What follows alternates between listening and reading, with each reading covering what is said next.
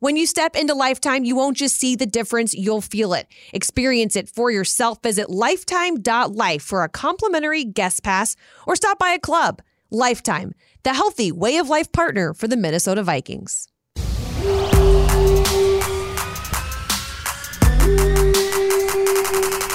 You know, accountability would be the number one word I would kind of define with that. And if he made a mistake, he would own it. He was always the most prepared. You could tell he put the work in, the time in, as a, as a head coach and as a, you know, really as a D C for me. Spielman, I've been, I was with my entire career and is a massively important figure in my life. I immediately think about those guys and just reached out to them via text and, and just thanked them for everything, told them I loved them and, and wished them nothing but the best. You're listening to the Minnesota Vikings podcast, and this is episode one hundred twenty-eight. I'm Tatum Everett inside T C O Studios radio room. I've got Gabe Henderson and producer Jay Nelson alongside me today, and we have a lot to discuss after an eventful week at Twin Cities Orthopedics Performance Center. Plus, we have a very special guest on the podcast today, former Vikings linebacker Chad Greenway. But before we get to our interview with Chad, the Vikings finished the season eight and nine with no postseason berth. As a result, ownership made the tough decision on Monday to part ways with both general manager Rick Spielman and head coach Mike Zimmer. Vikings owner Mark Wilf spoke on Monday, said letting them go was hard after Spielman had been with the organization for sixteen years and Zimmer for eight. But that is what had to be done, according to Wilf, to take this franchise to the next level. So Gabe, Jay, I'm going to give you the floor right here, and I'll start with you, Gabe. In your eyes, why do you think ownership made this decision? First and foremost, it's always funny when people say Gabe and Jay, because I have one older brother, and his name is Jay. And they kind of group us wow, together. I had no idea. So when they say Jay, I was just like, it's, it's talking about my brother. He's here? Calling in later. You didn't know that. Surprise. I'm willing to be your surrogate big brother. It's okay. There you Let's go. go. You're, You've been in you're for the, the past Minnesota big brother. Yeah, he is. You're the big brother to V E N. But um, to your point of ownership making this decision, um, I do believe it was a tough decision, but I remember talking to Mark Wilf earlier this week, and th- the organization just needed to go in a new way. And I wouldn't say overstaying your welcome is the case, but having a job or head coaching job in the N F L for eight years, um, things can get old and things can go one way and then go the other way. You you kind of it's kind of like leaving milk out.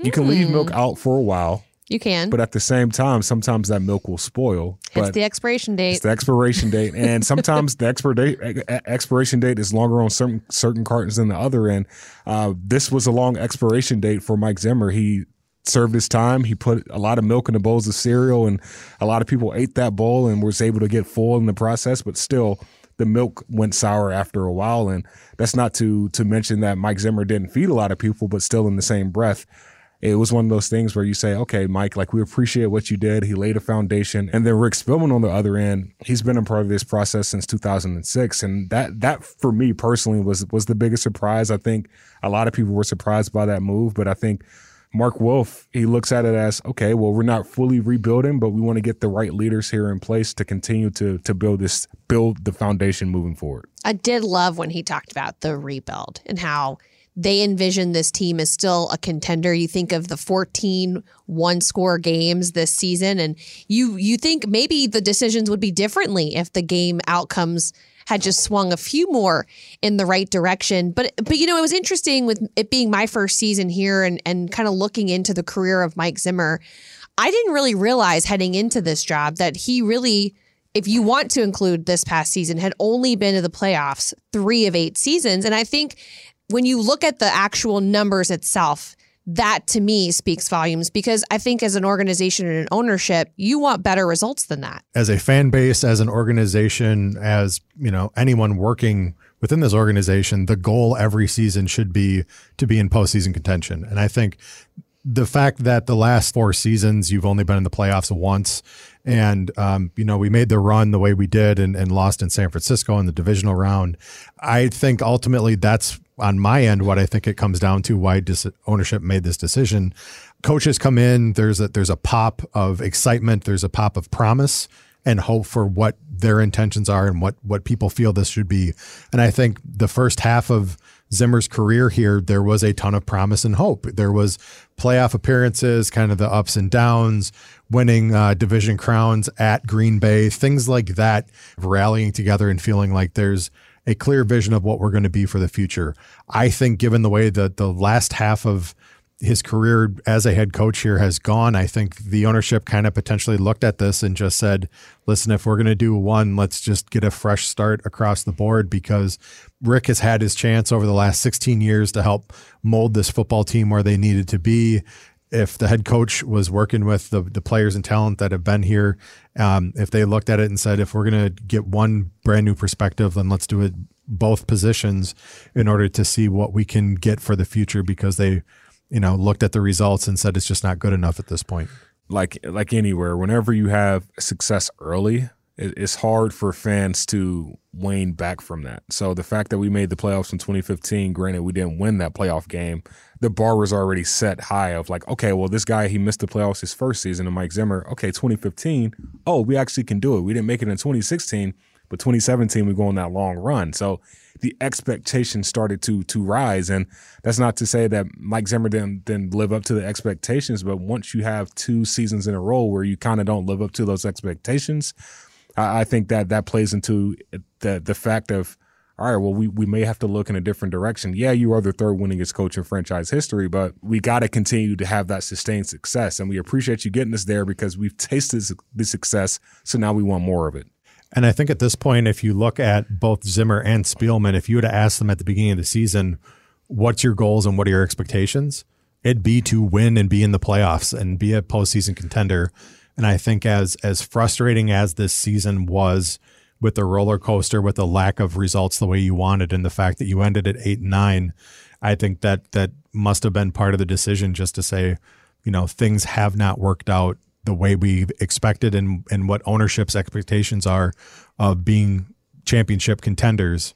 They've said that from the moment that they walked in the door. Yeah. And I think that, along with the fact that neither, you know, the benchmarks were not hit for this season, that that had to be part of the reason they were willing to part with people that have, have contributed to this organization in many ways besides football for the last, you know, almost over a decade at this point with Rick. And you think about what was on the line in the last three games. Yes. You had the opportunity to maybe save a couple of jobs, to maybe make it to the postseason and not make this season an eight and nine, no playoff team. I mean, they had, it was, it was right there for the taking, and you saw the type of team efforts that came off. And I know these guys play really hard and they try hard and they, re- and they try to put themselves in those positions, but those last two games were just so tough, or three games rather, were just so tough to just sit back and, and know what was out there for the taking. And it wasn't taken yeah. advantage of. And it was a little bit of bad luck, too, especially that, that Green Bay Packers game. And then a, a few games earlier in the year where we had a few players down. But I know but every team in the league's dealing with the same stuff. Every team in the yeah. league is dealing mm-hmm. with the same stuff. And I know ownership, they talked about, well, Mark Wilf talked about that earlier this week, is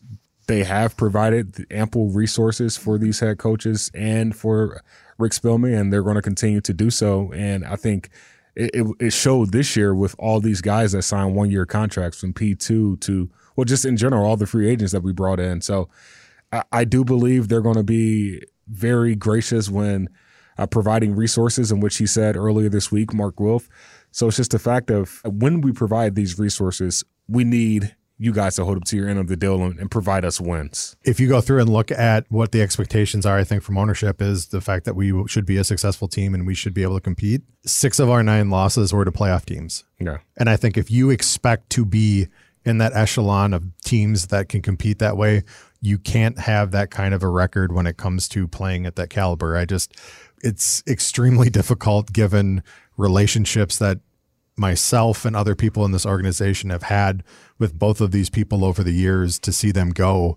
But if ownership is is as strong as they are to say these are expectations, then I think fans should be somewhat excited given what the goals are, that they're willing to make a drastic change like this in order to try to achieve their goals. Yeah, yeah. I think the last thing it was that stood out to me about Mark Wilf's interview is that he said they're looking for strong leaders, communicators, communicators and collaborators who are aligned with building a positive winning culture. So you look at that and you say, okay, well, these guys have a vision of who they want.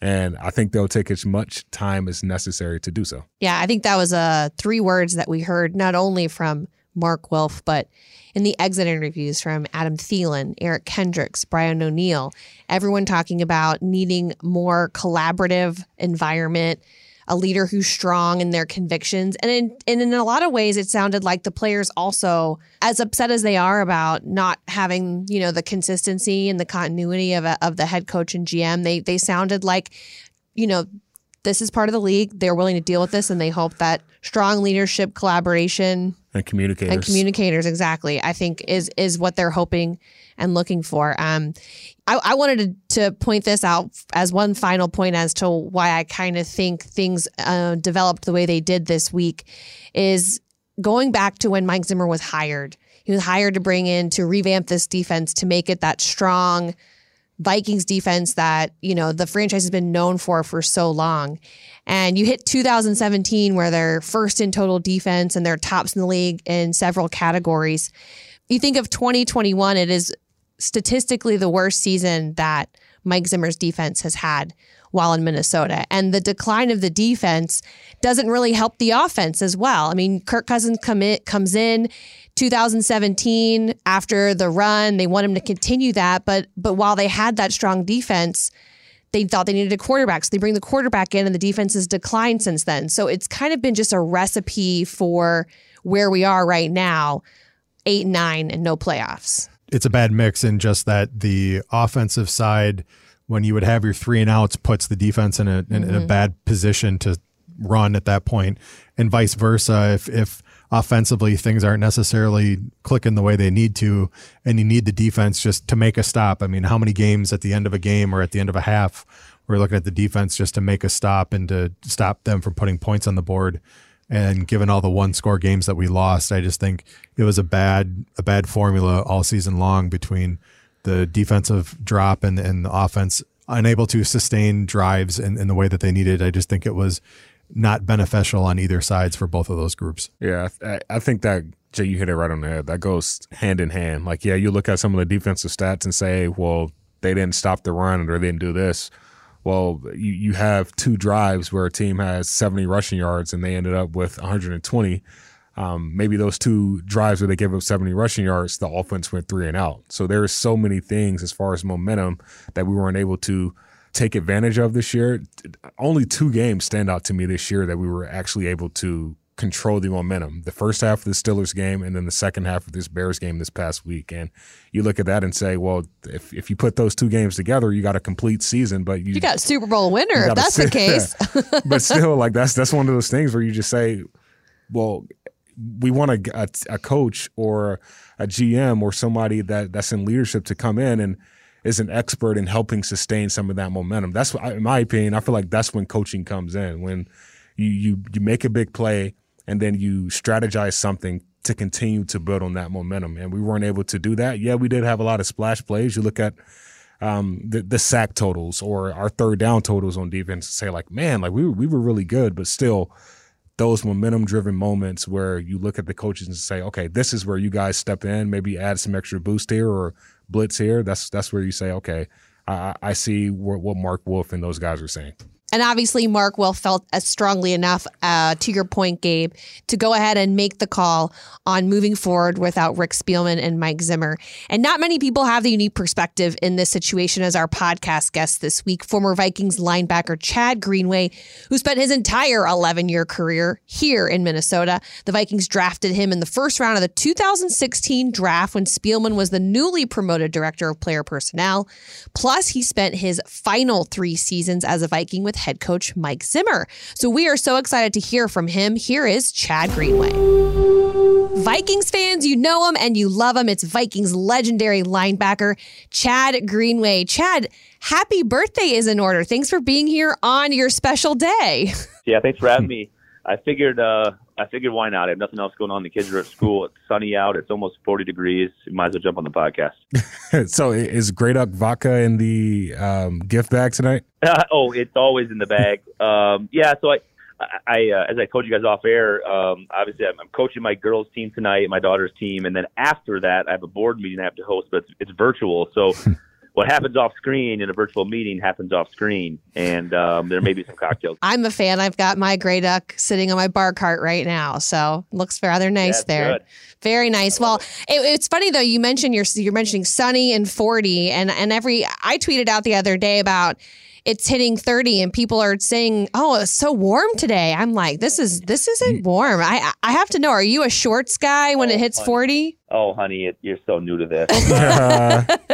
When when it, when it goes negative ten on you with the wind at negative twenty-five and you just get that thirty, thirty feels like, you're feeling it today, thirty feels like fifty, right? thirty feels like sixty. It feels amazing outside. You can throw a little hoodie on. You might have a light jacket on top of that. But for the most part, you are living the dream. You get to actually enjoy the outdoors instead of the negative ten when you can't.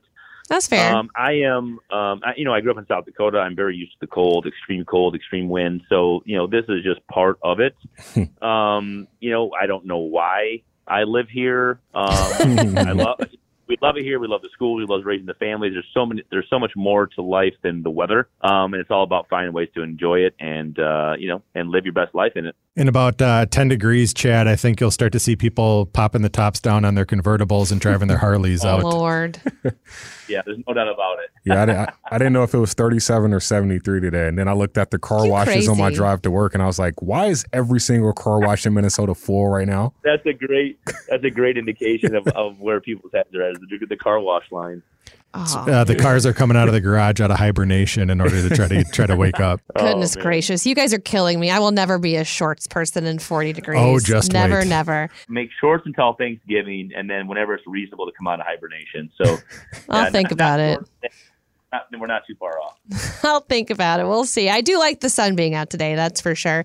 It's nice to see the sun out after such a tumultuous week over here in the Minnesota Vikings. You know, uh, Chad, I'm sure you know the news by now that Rick Spielman and Mike Zimmer have um, been relieved of their duties here as head coach and G M. And I know that you have long relationships with Spielman as well as Zimmer playing under them. What was your initial reaction of the news um, when you heard about their departures? Yeah, I mean, you know, the, the initial news is, is, I guess I'm not, I'm not shocked. Obviously, you've been in the N F L for a long time and around the business, and yeah, I don't think you're ever shocked by a decision from an, an N F L organization.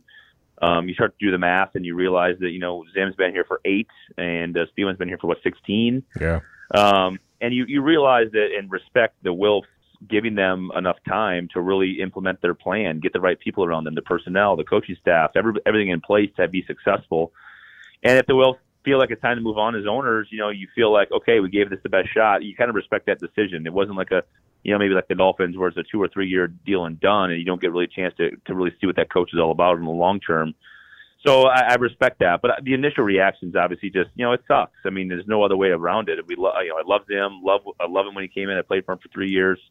Um, Spielman, I've been, I was with my entire career and is essentially a, a, a massively important figure in my life just because he has been so good to my family and my career and everything that, that we stand for. And, and he's been a massive part of that. So I immediately think about those guys and just reached out to them via text and, and just thanked them for everything, told them I loved them and, and wished them nothing but the best. And, um, you know, the, the next part you feel is, is all the, uh, all the, the waves from that massive splash continue to affect others, right? There's, there's assistant coaches and G As and, and guys that don't have massive buyouts that now have to find new jobs and new teams and new opportunities. And you have, you know, in some cases, wives and girlfriends and kids and school decisions and all sorts of just stuff, right? Just life stuff that hits you right away, you know, and, and it's tough. And, um, you know, they know what they're getting into. And a lot of people will, will claim that everybody's making all this money, that it becomes easier. Um, but not everybody is, you know, it, it's a, it's a massive, massive thing in somebody's life to lose a job like this, especially in such a public arena. Um, So I just wish those guys nothing but the best. They're incredible people, incredible coaches and leaders, you know, and you don't you don't stand as long as they have in the N F L without being that. So I uh, wish them nothing but the best. Yeah, that's one thing that I would say a lot of fans forget, or a lot of people involved with this outside of the building forget, is that these these guys are human. Um, whether it's the coaches, the G M, front office, all these guys, like you said, have families. And and more importantly, this is what they love to do. This is how they make a living for their family also. So j- just with that said, I, I remember talking to to Zimmer earlier before the season started.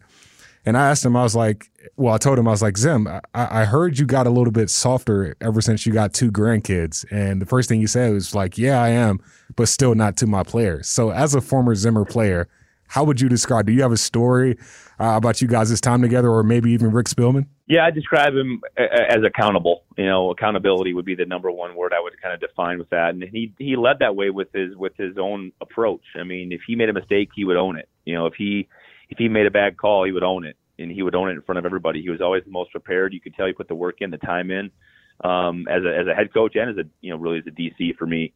Um, you know, I came in, I had played, I had played for eight years with the organization under one defense. Zimmer comes in and kind of implements this wholesale change in mentality and approach. And I kind of had to reinvent myself in year nine into a different type of player and really take new coaching and new type of coaching. You know, Adam, Adam became my, my linebacker coach. He was a few years younger than me. Um, so, you know, really had to navigate some things when they came in. And, and, um, it was interesting because at that same time, I got asked to take a pay cut that same year. Mm. And, Um, so it was a lot going on in my head, you know, as a leader and a team captain and all these things. And the new coach comes in and, and uh, the G M asks for a pay cut. You have all these kind of negatives, and it remotivated me and reengaged me into my career. And I decided to stay and finish a Viking, and, and that all worked out.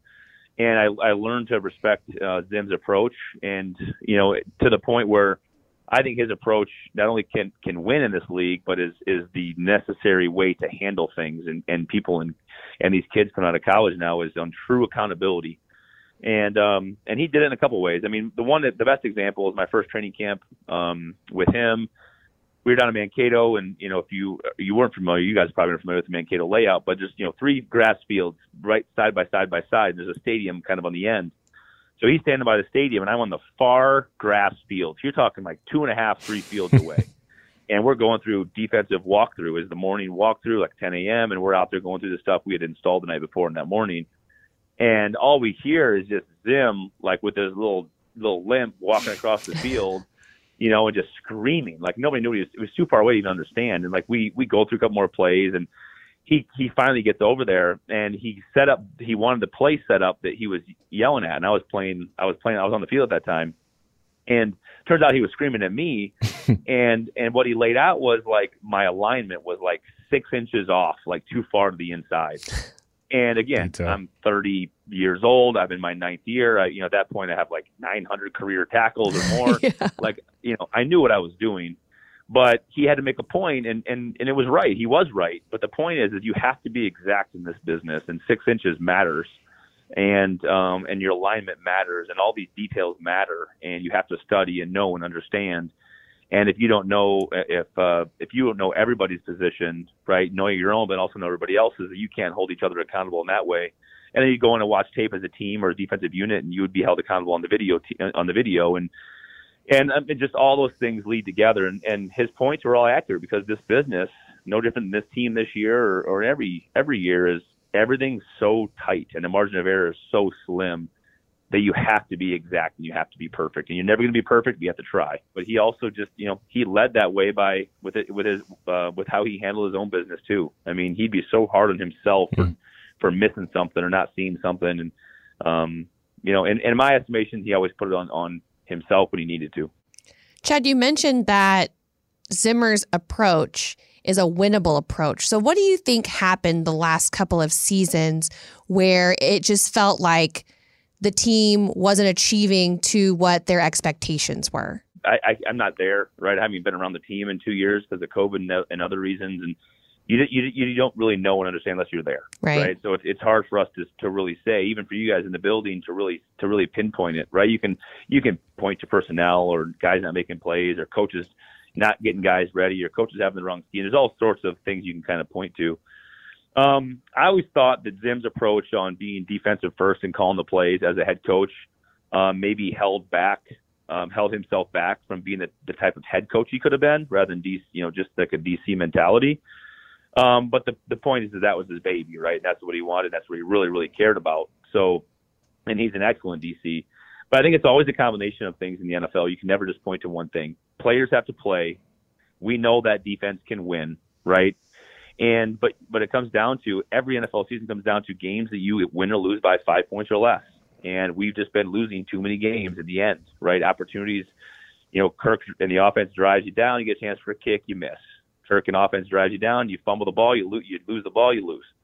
You know, there, there's so many things. You know, you score too early, defense can't hold. You they score, you lose. Um, there's just so many ways to lose in this business. It's insane. and all these players you're playing are so good. So it's hard to pinpoint and answer your question directly, but it's always a combo of things. And I think that the games you point to that are an indictment on the coaching staff would be an away game at Detroit that you oh, lose that you have to yeah, win. Uh, just not just not necessarily being prepared. And I always thought this year, not to be negative, but I felt like this year we played more not to lose than to win.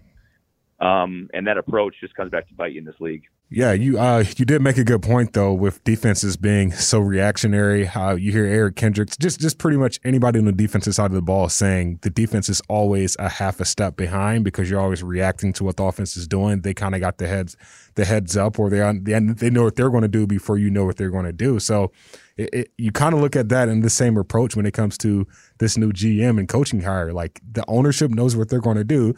We have to react to that. So when you were a player and you had to react to, I guess, what ownership's thought process on bringing in a new coach, what was the thought process for you? And what should the thought process, what, what do you think the thought process is for some of these players that are about to go through it? You look at, the, at both decisions, right? With Spielman coming in, um, it was interesting because in, in, in oh six, I actually got drafted by Fran Foley, who was hired. He brought in Steve Hutchinson, Ben Lieber, had my draft class. And then he literally gets let go like the Tuesday after the draft. Wow. They found a discrepancy in his resume. They let him go. Rick comes in under the uh, kind of the triangle of power and becomes sort of the pseudo G M and, and decision maker. So you have that whole play, right? Where now you have guys with a new G M coming in that maybe that G M just surely doesn't like, doesn't like him as a player, doesn't like his style, doesn't like his play. Now, so you, your maybe future as a Viking could be up and up, up, up in the air, and you don't know. And then you have the coaching piece, right? So now those two need to align. And obviously, you're hiring G M first, and then the G M's gonna be process part of the process of hiring the coach. So if your game and style of play isn't going to align with a new staff, right, it's it's probably a real problem for you. And there's probably guys in the roster right now that are thinking, I cannot wait to get a new coach in here because maybe it'll maybe it'll amplify my ability to play under this new new team. So my my thought was always this: is like, I got to bring my best every day, no matter what. It's the league. I mean, every practice game, somebody can take your somebody can take your snaps, somebody can take your job, and they're going to try to pay somebody to do it cheaper, right? And you have to have that approach every day. So my biggest thing was always be around the building. You know, off seasons, I rarely left other than for a couple of vacations here or there. I was always around. I always worked out there. I wanted people to see me. I wanted to, I wanted to have conversations with the coach. I wanted to have conversations with my position coach and G M and get to know them and understand them. And in, in my contract negotiations with Rick and Rob, it was, it was about what else do I bring to this team besides just my ability to play? You have to be good football players, the N F L. But what else do you bring? Community support, leadership, captain mentality. I mean, you can talk to, you can talk to the team, you can talk to the coaches, you can you can go to events and, and be in the community, and, and it's just, there's so many ways to lead and, and be an example in pro football other than just being a good football player. So um, I think you have to take all those things into account when you look at who's coming in. And I would research as a player, like, what are these G Ms and coaches stand for? Where have they been? Where have they had success? And um, and try to mirror, you know, what they're asking me to do. Interesting that you say for a player to be available, because it's usually coaches saying that they should be available. So that's that's interesting. You say that when a new coach comes, more players should try to make themselves more available. Oh my God, I thought it was just obvious. I mean, it, it, it you know, I blew my A C L out in oh six, so I lost my first year. So coming back in oh seven, like I, I knew I was going to get an opportunity to be a starter. I want to make sure that everybody understood that I was in it to win it and being a part of this organization. And And you do that by saying, yeah, I'm gonna go. I'm gonna go to you know Saint John's, my favorite vacation spot, for two weeks after the season, and but then I'm gonna be back and I'm gonna I'm gonna work out anyways. I might as well work out at a facility where people care about my success, right? And and, and know what my body needs and know knows my ailments and my my issues. And yeah, the weather's not as great as Southern you know California, but at the same time, it's about building your career and building it the right way, and you know elongating your career in a lot of cases as well. So I found this to be very valuable. Um, no, that's my experience. That's great insight. I think that's that's much appreciated. I really didn't think about that before, but it's a great point. Um, I know that there are six head coaching jobs open, Chad. There's Vikings, Bears, Jaguars, Broncos, Giants, and Dolphins.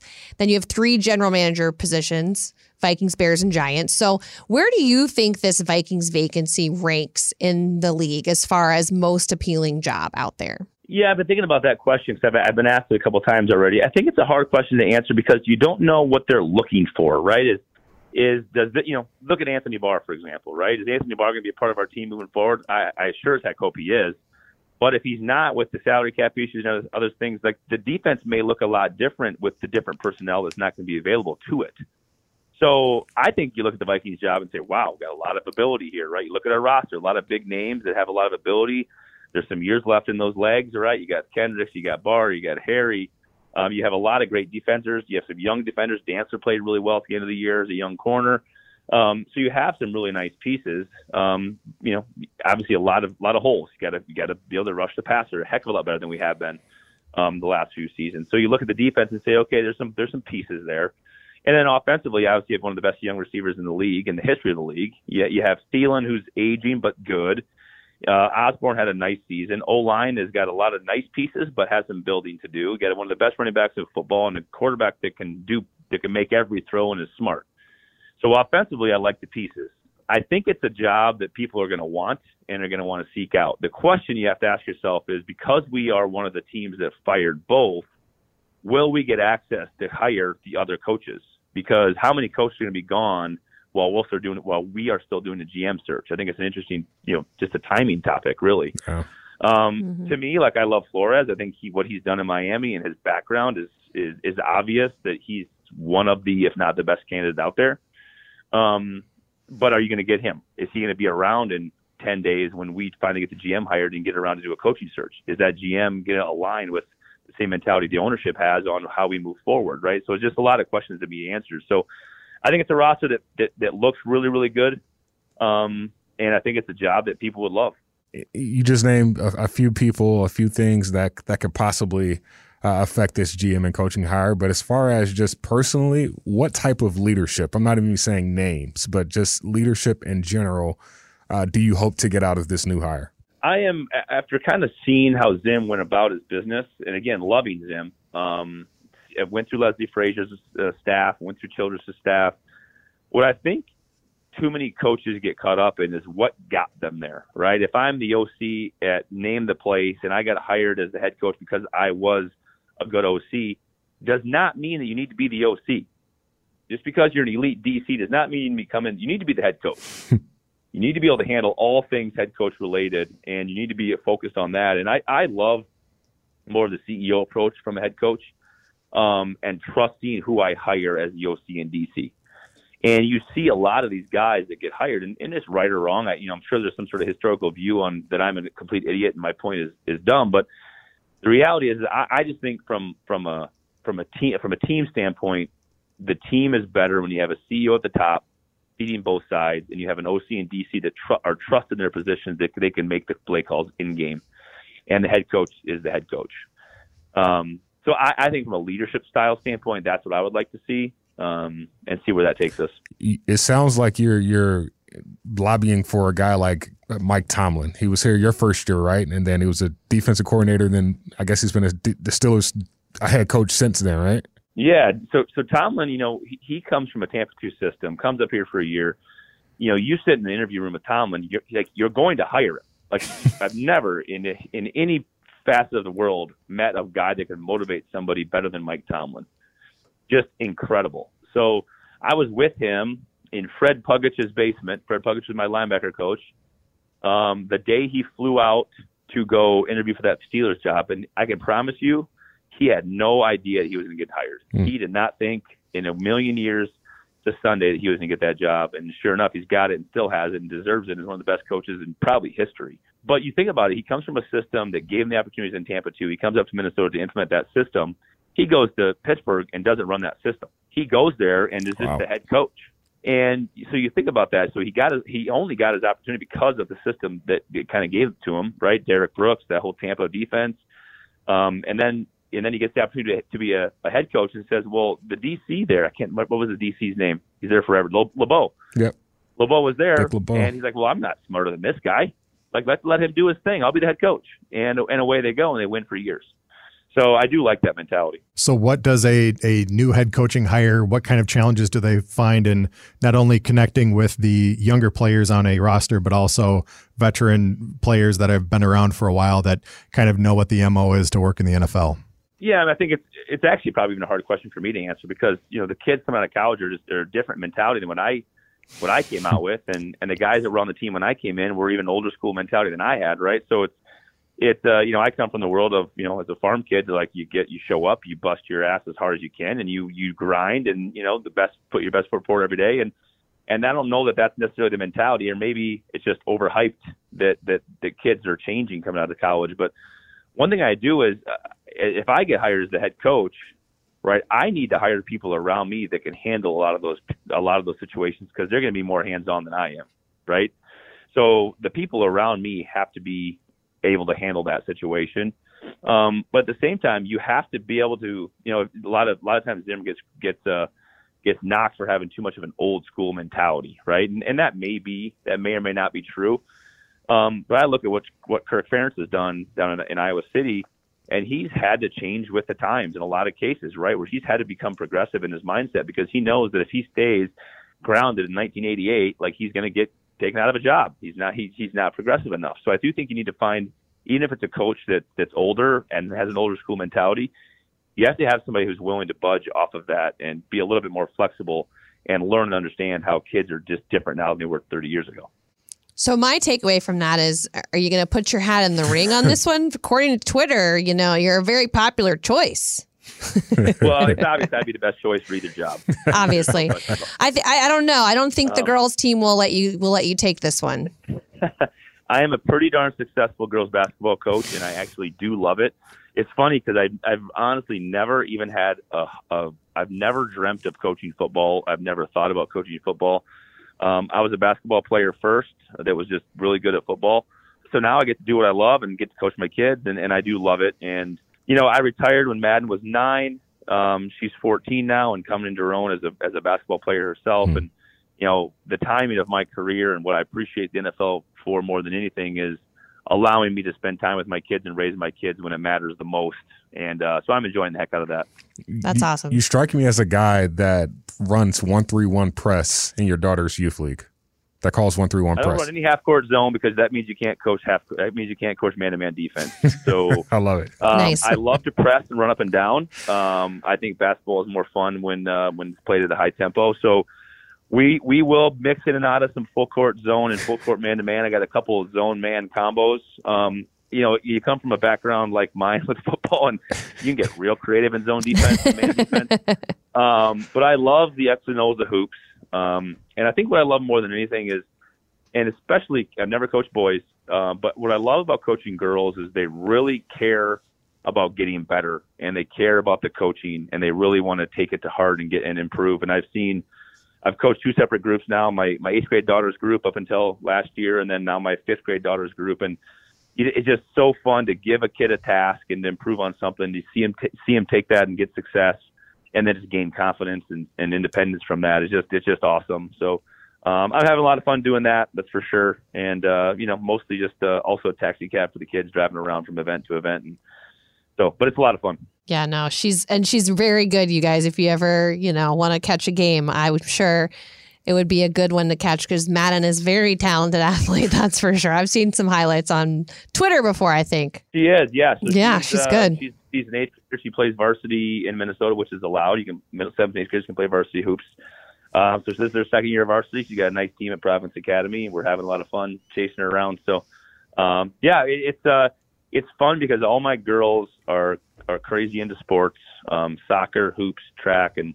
And uh, so they keep us busy. Very, very busy. Well, thank you so much for taking the time, especially on your birthday, Chad, for joining us here on the Minnesota Vikings podcast. Chad Greenway, thank you once more. Happy birthday. Happy birthday. Thanks, Chad. Yeah, thanks, guys. Like I said in the lead-in before the interview, such a unique perspective for someone who has been with Rick Spielman and understands Mike Zimmer more than than many who can, you know, be a guest on on this podcast, really. Yeah, he he knows this organization almost better than anybody. He's been through the highs of the highs and the lows of the lows. And understanding both of those guys in Rick Spielman and Mike Zimmer, what they meant to this franchise and organization, he's a guy that can talk about that. And um, it was interesting to hear what he had to say about what he hopes in mm-hmm. a new coach or a new G M and how that correlates to Um, what Mike Tomlin is. We're not sure what ownership is going to do. That was a great story. That really, really was. So a lot of insight. And that, I wasn't expecting that one yeah, at all. I, I just knew Mike Tomlin was here his first year, but I didn't know like the yeah, whole story of him great. being in his basement. So that, that that that's that's interesting because Mike Tomlin, um, he only had one year as a coordinator. Previous then, he was, I think, a D B's coach in Tampa Bay, won a Super Bowl there, like he said, with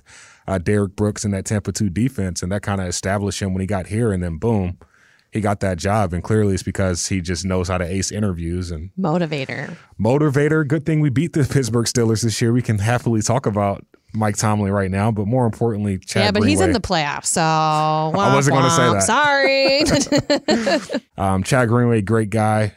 Like him, all of us are just waiting to see what this next move is going to be. We'll continue to put out more episodes this offseason, and be sure to be on the lookout this week for more Vikings Entertainment Network content, whether it's online or on the app.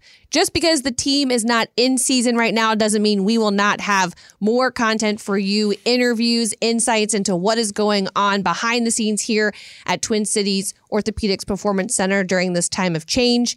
Gabe, I know you have an exciting interview coming out soon. Yeah, I've had the opportunity to sit down with Vikings owner, team president Mark Wilf, and talk about just some of those decisions and just his thought process on what the future could look like. I tried to curtail it more so to like what the media we're not talking about. Yeah, and of course. What the Vikings can have exclusive. And that'll be coming out most likely today or tomorrow, so be on the lookout for that. That will be a really good interview. He was very energetic and very uh, positive as far as the steps moving forward post Mike Zimmer and Rick Spielman. Well, that's what we like to hear. Plus, we'll have expert interviews with E S P N's Courtney Cronin and Kevin Seifert, as well as N F L Network's Tom Pelissero coming out within the week.